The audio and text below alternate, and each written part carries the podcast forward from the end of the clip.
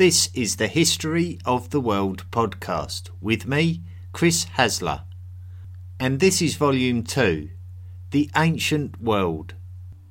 Episode 32 The Chavin Culture.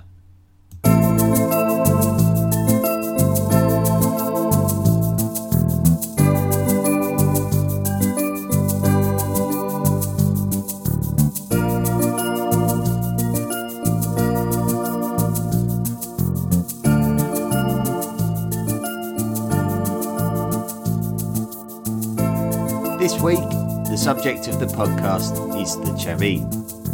It was a culture which emerged in the lands of the modern country of Peru and linked the tribes of the coast to the tribes of the mountains. It existed sometime after 1250 BCE and lasted until around 200 BCE. That's not to say that it was the first culture of Peru so let's create a timeline of those Peruvian lands from the Neolithic period through to the Chavin period. These lands appeared to be popular throughout human occupation of South America. With the Andes Mountains being so close to the coast, many waterways existed, therefore creating fertile land and easy irrigation opportunities. These peoples were more reliant on the resources of the sea than some other ancient cultures. Crops such as cotton and gourds were common in this area, and these two crops could be used together for the benefit of gathering other resources, as studies have revealed that it is very likely that after the contents of the gourds were eaten, that the hollow shell would be perfect when used alongside the cotton or plant fibre fishing nets as a float so the prehistoric people of Peruvian lands would have become very successful fishermen. Last week, we speculated about the possibility of the Olmec pyramid construction being influenced by Egyptian pyramid building. What has been uncovered in South America will surely influence any opinion on this subject. Great buildings resembling pyramids were discovered in the desert lands adjacent to the Supe River Valley much in the same way that the Egyptians built their pyramids in the desert lands adjacent to the Nile River Valley. The ancient settlement that was discovered here is called Caral, and the civilization who inhabited Caral are the North Chico. The first major construction at this site may have been in around 2600 BCE, and this was near enough contemporary to the ancient pyramid builders of Egypt. However, the Norte Chico culture may have been active in this area as early as 3500 BCE. So, if anything, construction techniques would have developed in this area of the world at the time, and if not, earlier than in the Near East. One of the most interesting aspects of the pyramids of the Norte Chico is the fact that plant fibres were among the masonry.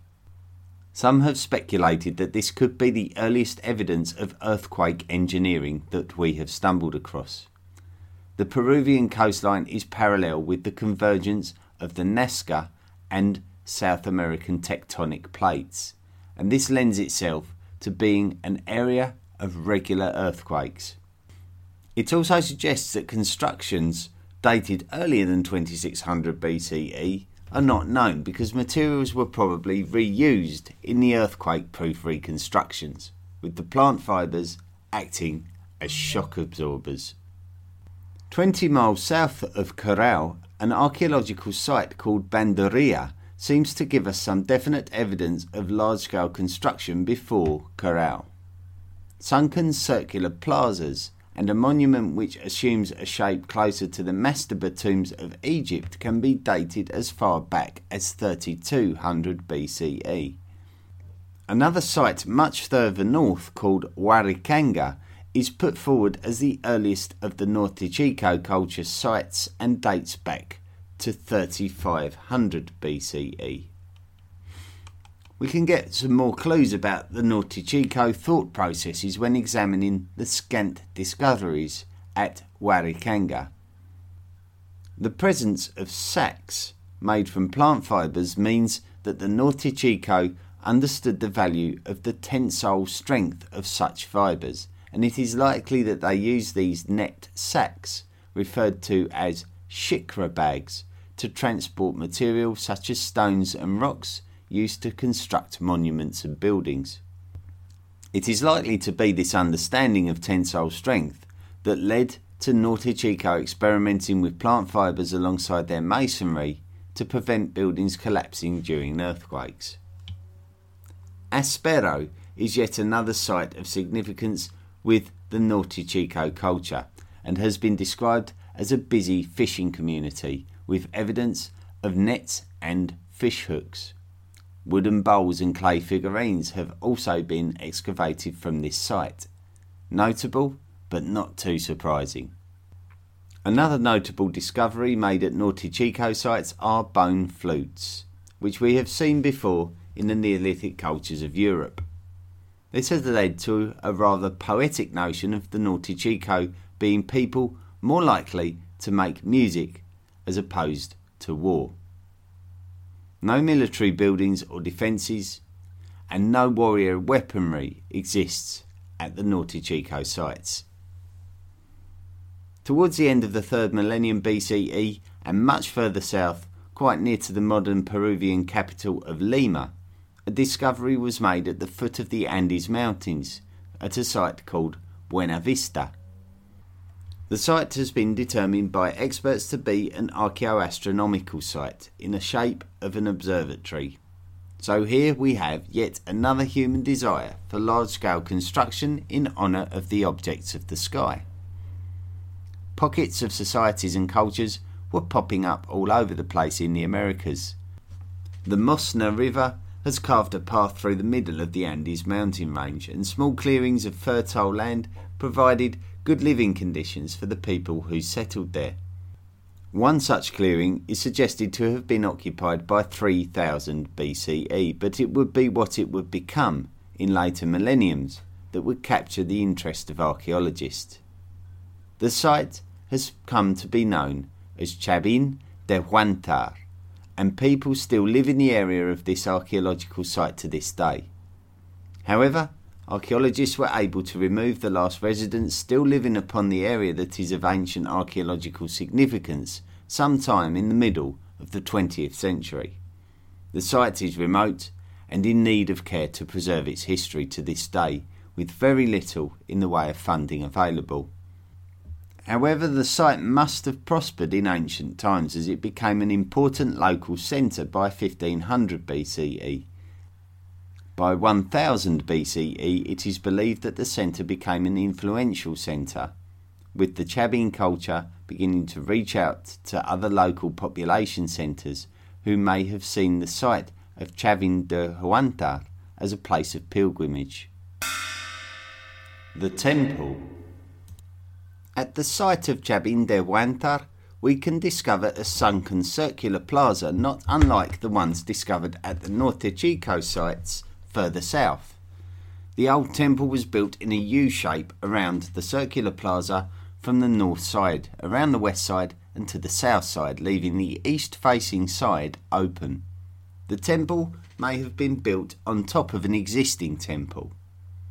The old temple edifice contained stairways and passageways. Stone monuments and obelisks were contained inside, many of which had been carefully carved with depictions of animals and anthropomorphic mythical creatures.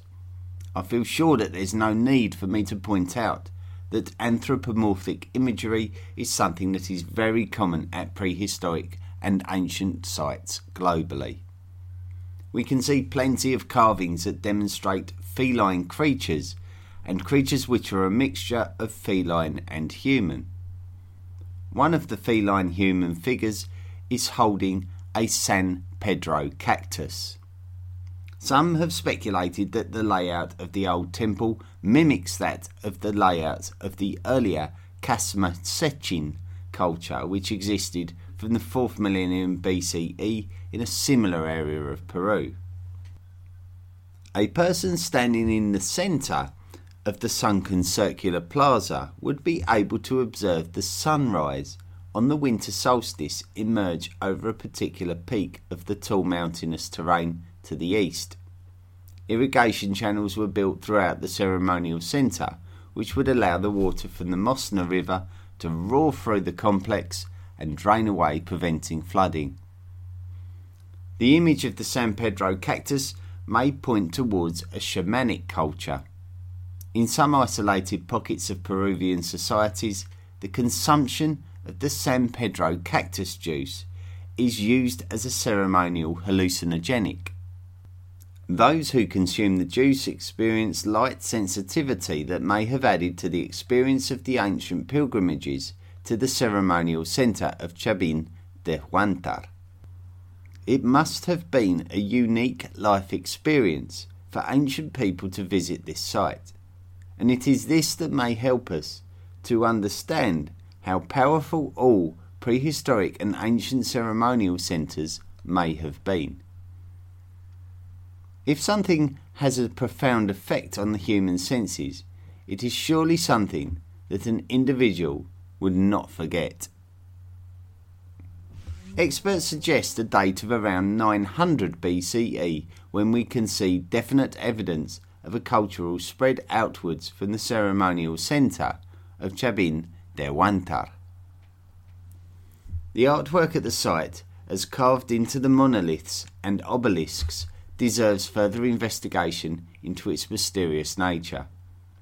You may remember that last week we made mention of the feline apex predator of Mesoamerica and South America, the jaguar, being a significant creature in the ceremonial observances of the Olmecs. The same is thought of the Chavin culture and is evident by the carvings made in stone panels at the site. In fact, we could be once again looking at a type of were jaguar that may have been a deity of the Chavin. Venturing into the passageways of the temple at Chavin de Huantar gives us even more of mystery, as the passageways do not appear to have had a practical purpose. It is a pitch black, dark labyrinth, which ultimately leads to a small room where a monolithic monument is lit up by a small amount of natural light from the top of the enclosed room. Once again, we see a fearsome looking, fanged were jaguar creature carved into the monolith. Some experts claim that this whole setup could likely be part of a ceremonial ritual where individuals were invited into this disorientating labyrinth to ultimately be led to the monolithic room. Imagine how much of a life changing experience this could have been if individuals were made to drink hallucinogenic San Pedro cactus juice before making the journey. The shamanic individuals of this society would have been the only people who could have provided any sensible accord of what was happening to the native pilgrims who believed that supernatural forces had to be at play. El Lanzon literally translates from Spanish into English as the Lance, and it is the name of the granite monolith within the temple building at Chavin de Huantar simply due to its shape. The jaguar deity depicted on its surface would display a hairstyle which would ultimately end in the heads of snakes. The monolith stood at four and a half metres in height, and visitors would have been able to walk in a circle around the stone. It is believed to have been put in place at a similar time to the construction of a new temple at the same site. So the people of Chavin de Huantar continued to develop the ceremonial centre as the influence of the centre spread further and further outwards as the first millennium BCE progressed. On the walls of the temple, one could find the three dimensional stone heads of a human head with fanged teeth, much like the were jaguar. So, this also seems to demonstrate an anthropomorphic creature. The nostrils significantly are carved to demonstrate a stream emerging downwards from them, which has been popularly translated as mucus excretion caused by the inhaling of material, such as tobacco, through the nostril.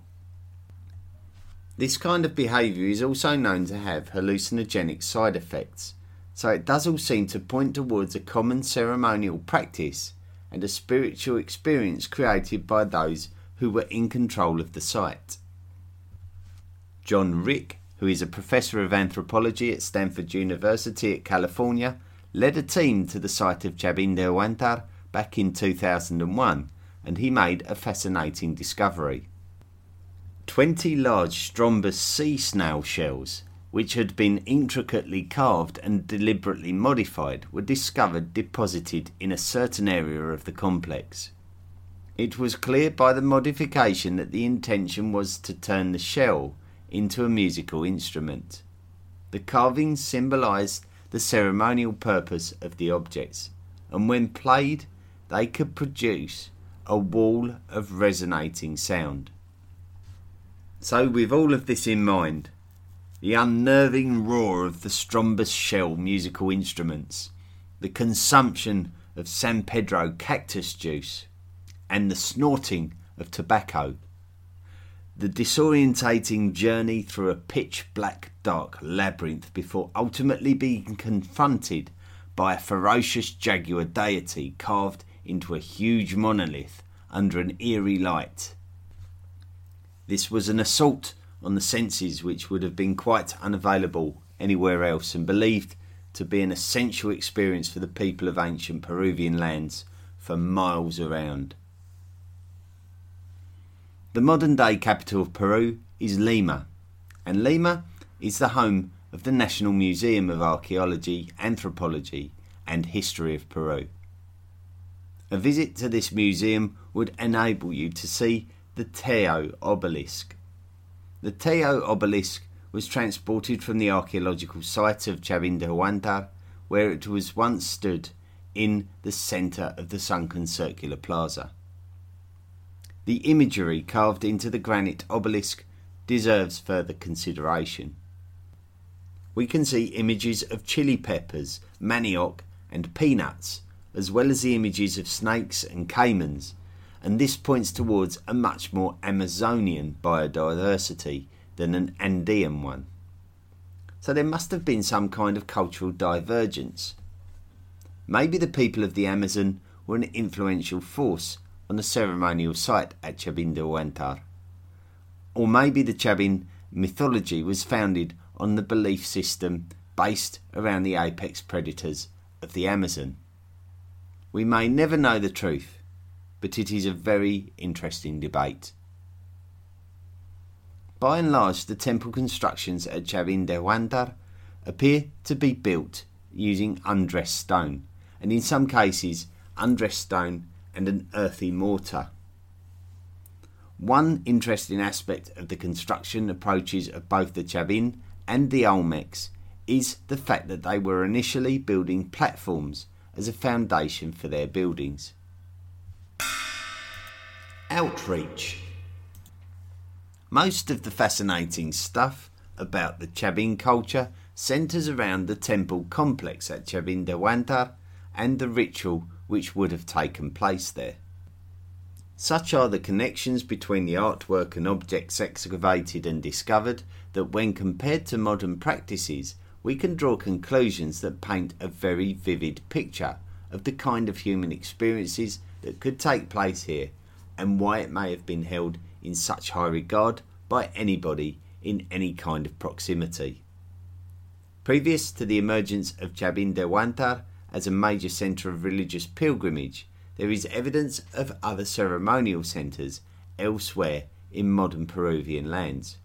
However, it seems as if these other ceremonial centres declined and disappeared as the centre at Chavindehuantar grew in stature in fact, it seems as if the priesthood of Chavindehuantar was regarded as the power of the region with no real evidence of a monarchy. The fact that there have been no military defences or weapons discovered in the area of the Chavin culture may have been the reason why the necessity for powerful monarchs was unnecessary. It seems as if there was no threat of war among the societies within the cultural region.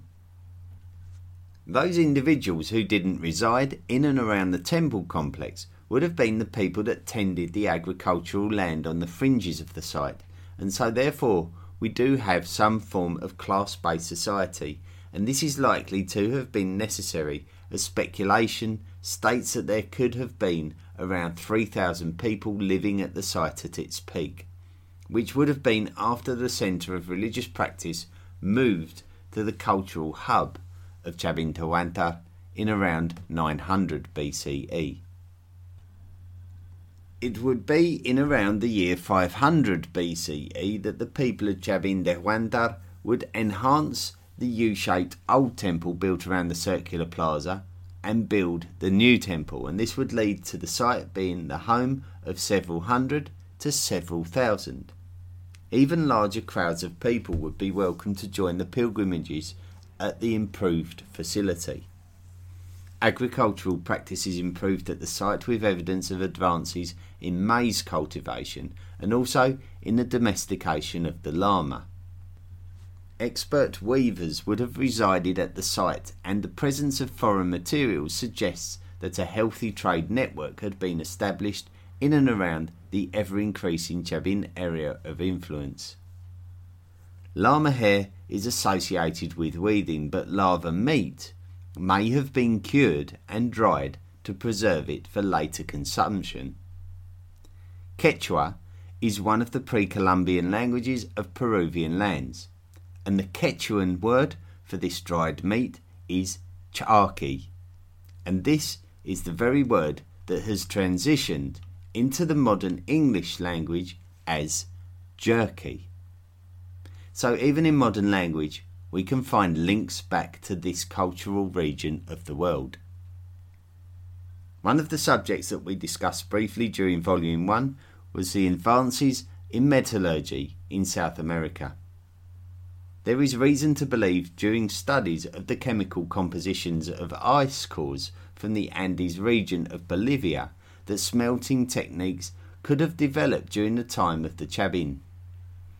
Some scholars believe that the people of Bolivia had begun to smelt copper maybe in around 700 BCE, although this is indirect analysis and as such could be contested. It is interesting to note that the Chavin appeared to have been hammering and cutting gold sometime after 700 BCE. A nose ornament currently housed in the Cleveland Museum of Art in Ohio, United States, was discovered at Chavin de Huantar and depicts two ornate serpent heads, which may link to the snake imagery that could have developed from the Amazonian predator links in Chavin artwork. It is believed that a method of soldering would have also been used in the metalworking at this site.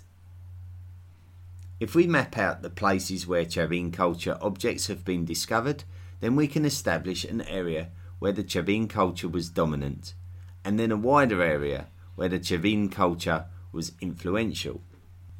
To the north, the Chabin would extend as far as the modern coastal city of Trujillo, with influence extending as far north as the modern Ecuadorian border. Heading southwards, Chavin culture was dominant as far as the modern Peruvian capital city of Lima, with influence spreading down to and beyond the Paracas Peninsula. Paracas.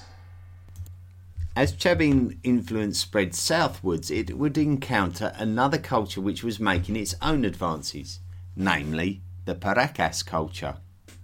The discovery of this culture can be accredited to a Peruvian archaeologist called Julio Cesar Tello. Tello was born in the Huarochirí province of Peru in 1880. Interestingly, Tello was born in the Andes Mountains where the Quechuan language was still well known. Tello was encouraged to study in the capital city of Lima and gain university qualifications in medicine. As a man in his 30s, Tello would go to Harvard and gain qualifications in anthropology. He would return to Peru during the 1910s and he discovered the famous obelisk at Chavin de Huantar that we mentioned earlier in the podcast. And yes, it was named the Tello obelisk in his honour. Much in the way of the archaeological discoveries of the ancient history of Peru are thanks to Tello and the teams that he led and in turn inspired. It is thanks to the work of Tello that the theory of South American cultures deriving from Mesoamerican cultures such as the Olmecs was disregarded, and that the ancient Peruvian cultures developed locally. Tello managed to acquire some old textiles while in Peru, which would lead him to make an incredible discovery on the Paracas Peninsula. Over 400 human bodies wrapped in carefully woven cloths at a place now referred to as the Great Paracas Necropolis. These bodies belonged to a culture which we now call the Paracas culture, and this culture would have been the contemporaries of the Chavin culture, and it appears that the two cultures had experience of each other. The astonishing thing about these textiles, apart from the fact that they show advanced weaving techniques and depict strange mythological creatures, is the fact that many vibrant colours were being created, and thanks to dark and dry conditions, these colours have been prevented from fading, demonstrating the skill of this culture in producing such work and such colours. The production of woven materials is something that the Paracas and Chavin cultures ultimately shared, as well as gold working. We can also see ceramics being produced, including dishes which would contain feline imagery, possibly relating to the jaguar.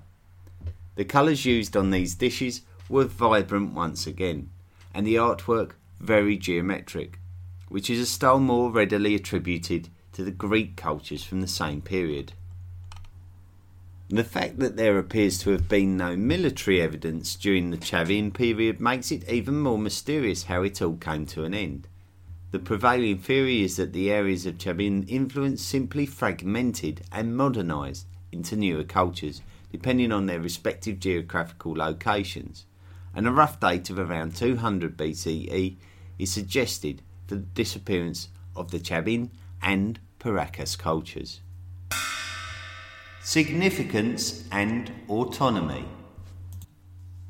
The Americas are the true test of the theory of whether human cultures of the prehistoric and ancient worlds developed through exchange of information or autonomously. Is it possible that the cultures of America learned their cultural aspects from another culture? My gut instinct is to say no. It is not possible due to the seemingly impossible journey that global cultures would need to have made to make any kind of contact with each other. However, some Chinese scholars show much more positive interest than I do in the possibility of this happening. A 2015 article in the Peruvian newspaper El Comercio explores the theories of these Chinese scholars. One consideration is the choice of animals depicted on the artifacts. Birds, snakes, and cats feature on both the cultures of the Shang dynasty of China and the Chavin culture of Peru. This might not be a very convincing argument. Now, if you recall back in episode 30, we ultimately told the story of how the Shang dynasty of China was pushed aside by the Zhou dynasty in the late 2nd millennium BCE. The Shang prince Yin abandoned his lands and headed east, and it has been suggested that he took his army across the Pacific Ocean and arrived in time to influence the success of the Chavin culture. Those Chinese experts who claim that cultures such as the Chavin are descendants of the Shang dynasty of China. But this has upset some natives of the Americas who take pride in the autonomous development of cultural civilization in the Americas. Musical instruments, wattle and daub houses, pottery, metalworking, jade carving, and artwork have all been cited as potentially culturally linked in this study. The metalworking is something that I would put forward as something that disproves the theory of cultural migration from Afro Eurasia to the Americas. The Shang dynasty has one of the most advanced metal artifact production methods with their piece mold technique, and yet the Chavin were using relatively archaic metalworking techniques. However, it really doesn't matter what I think compared to what you think. So, I would really like to invite you all to voice your opinion on whether you believe that the societies of the Americas made significant advances thanks to contact and the sharing of ideas with people from Afro Eurasia. Thank you very much for listening to this week's podcast. A fascinating study into a fascinating culture, quite unlike any that we've stumbled across before. This hallucinogenic journey through the temple really is something fantastic and there is a video, uh, a YouTube video from a documentary that was made, I believe, in the United States. I can't remember the gentleman's name. his name escapes me now, but I will find it and I will post it onto the website and uh, and on the Facebook page so that you can sort of get some kind of idea as to what's actually going on with this cactus juice consumption and the effect that it has on people it's absolutely amazing, really, to think that people would have this assault on the senses, as I described it, is absolutely fascinating. That people would have probably experienced this and just would have felt touched by a higher spirit or a higher presence. Fascinating stuff. Now, good news for all of you who enjoy the story of the Minoans. There is now a new video that has been produced by Nick Barksdale of the study of antiquity in the Middle Ages relating to the episode that we had on the Minoans. I believe that was episode 23. He's used some wonderful imagery. It's an absolutely, it's probably the most the most attractive looking video from my perspective in terms of the imagery, the natural imagery, and the uh, the pictures of Knossos and other Minoan sites, and it really sh- it actually shows the frescoes that were described as as a big feature of the Minoan episode. So I would really strongly encourage you to go to the YouTube channel. You can actually find it through the YouTube channel for the History of the World podcast. But if you haven't subscribed to Nick Barksdale's page, the study of antiquity in the Middle Ages, then subscribe to it now. And he did make a video of my late Bronze Age collapse podcast, but he's also now done it for Ryan Stitt's uh, Late Bronze Age Collapse and Trojan War podcast, which I recommended during my episode. So Ryan Stitt is the uh, is the founder of the History of Ancient Greece podcast, which is also recommended and linked on my page. So there's a great number of resources. It shouldn't uh, begin and end with my work. Um, my work is purely there to introduce you to cultures that you may not have stumbled across before and perhaps you can look into more deeply. So, if you're interested in ancient Greece, definitely highly recommend Ryan Stitt's History of Ancient Greece podcast. History of the World podcast has a new patron who's now making monthly contributions to the upkeep of the podcast. His name is Kevin McFadden. Kevin, thank you very, very much for your contribution, and it's a very valuable contribution as all of our patrons who make monthly contributions. Really do help me to keep the podcast going. There's expenses involved, and um, it's great that you're supporting me and the podcast. So thank you very much, Kevin. You are now part of the History of the World podcast Illuminati. Now, if you want to become a part of the History of the World podcast Illuminati, you can do it for as little as $1 a month. And there are rewards if you go to the Patreon website, which is uh, linked through from the History of the World podcast website. There are rewards that you can earn through uh, monthly contributions, and unlike other Patreon um, website uh, promotions, we do it on accumulated basis. So a lot of the uh, presents on uh, Patreon, they say you must make a monthly contribution. Not with us if you accumulate it over length of time, you can still qualify for these rewards. You're not committed to making a large monthly contribution. So please ha- take a look at that, consider it, and uh, if not, the other favour that you can do for the podcast is to rate and review us on your chosen podcast platform because that, then that exposes it to more people and potentially more sponsorship. So please do rate and review. If you haven't done it already, go and do it now. It's uh, vital for the upkeep of the podcast. So thank you very much to everyone who does that. Now, last month, um, Kevin McFadden was kind enough to send me a picture that he had um, taken, or, or, I think it must have been his wife who took it, of him standing in front of the Okotoks erratic, which can be found in Canada. And it was one of the subjects of the Ice Ages podcast uh, way back in volume one. And I, I think it may have been episode eight, if I'm not mistaken. If my memory serves me correct, maybe episode eight. If forgive me if I'm wrong, but this was something that Kevin McFadden um, sent in a picture. It's on the Facebook page if you want to go and take a look at it. It's uh, he's, he's put after discovering this excellent podcast a few weeks ago. I heard the part about the Okotoks erratic near Calgary. It just so happens that my wife and I are celebrating our 10th anniversary in Banff, so I dragged her off to see the big rock after our plane landed, and she was a good sport. So yeah, well, look, I mean, if if you see the Okotoks erratic, I'm sure it's breathtaking. So I definitely think it was worth it, and I definitely think your wife probably enjoyed it as well, even though she might not have admitted it at the time. I'm sure she has fond memories of visiting the Okotoks erratic. So, um, but likewise, if anyone's got any pictures of anything that's been mentioned in the podcast that they want to send in, please by all means do so. I think the imagery um, this is something that's lost in podcasting is the lack of imagery. So this is where the social media pages can play a great part. So if you've got a picture, send it in, and uh, we'll happily publish it.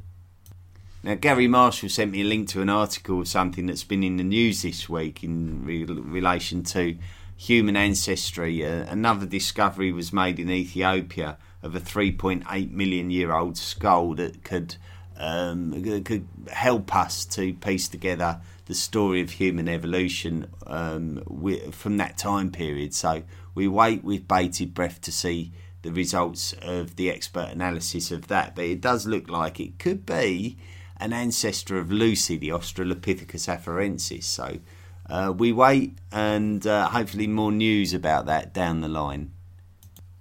Thanks to Michael Power, who's um, reviewed and recommended the podcast um, on Facebook. He's put Collapse of the Bronze Age, which I found by accident was very interesting. Since then, I have caught up with Volume 1. Chris explains things very clearly with good humour, and he is quick to admit when he doesn't know the full story. Very refreshing. Listen, I, the amount of podcasts I knock out, the, you know, it is highly likely that I'm not going to know um, the story, especially compared to experts in the field. So always bear that in mind. I'm really just a bit of a messenger when it comes to these historical stories, and my expertise is limited. And um, this really is, as I've mentioned previously, a great podcast to open doors into a new field of study that you might be interested in. So you may not have known anything about South American cultures, and hopefully podcasts like this can really invite you to explore a new interest. So um, that's really the purpose of it. So thank you for the kind message, Michael. So I'm always grateful to receive your recommendations and your messages. So by all means, go to the History of the World podcast website and have a click around there. If you want to email me, the email address is historyoftheworldpodcast of the world podcast at mail.com and you can um, mention anything you like. There's discussion forums uh, social media, there's quite a lot there that you can uh, get up to on the website nowadays. So just uh, go and take a visit, have a little click around, and uh, get in touch. Get in touch. Let me know what you think of the podcast. Let me know what your opinions are about various things. I'll always read out all your messages, as I'm very grateful for you sending them to me. Anyway, that's it for this week. We're going to go on to next week. We're going to stay in the Americas. I'm going to do a bit of an episode just because I believe that there is a good healthy degree of interest um, in the early development of the Americas. So I'm going to explore what was going on in the first sort of uh, the first phases of like post Neolithic development in the Americas. So we're going to sort of find out what was going on elsewhere while the Olmecs and the Chavin were developing. We're going to try and bring our story up to around 500 BCE elsewhere in the Americas. So that's for next week. But for this week, thank you very much for listening, and we'll look forward to hooking up again in seven days' time. The History of the World podcast is available on many different podcast platforms. So please don't forget to rate and review us wherever you find us.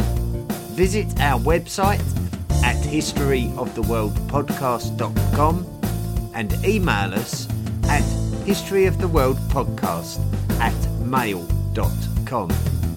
Support the podcast at Patreon by clicking the support the podcast link at our website and join us on social media at Facebook, Twitter, and Tumblr.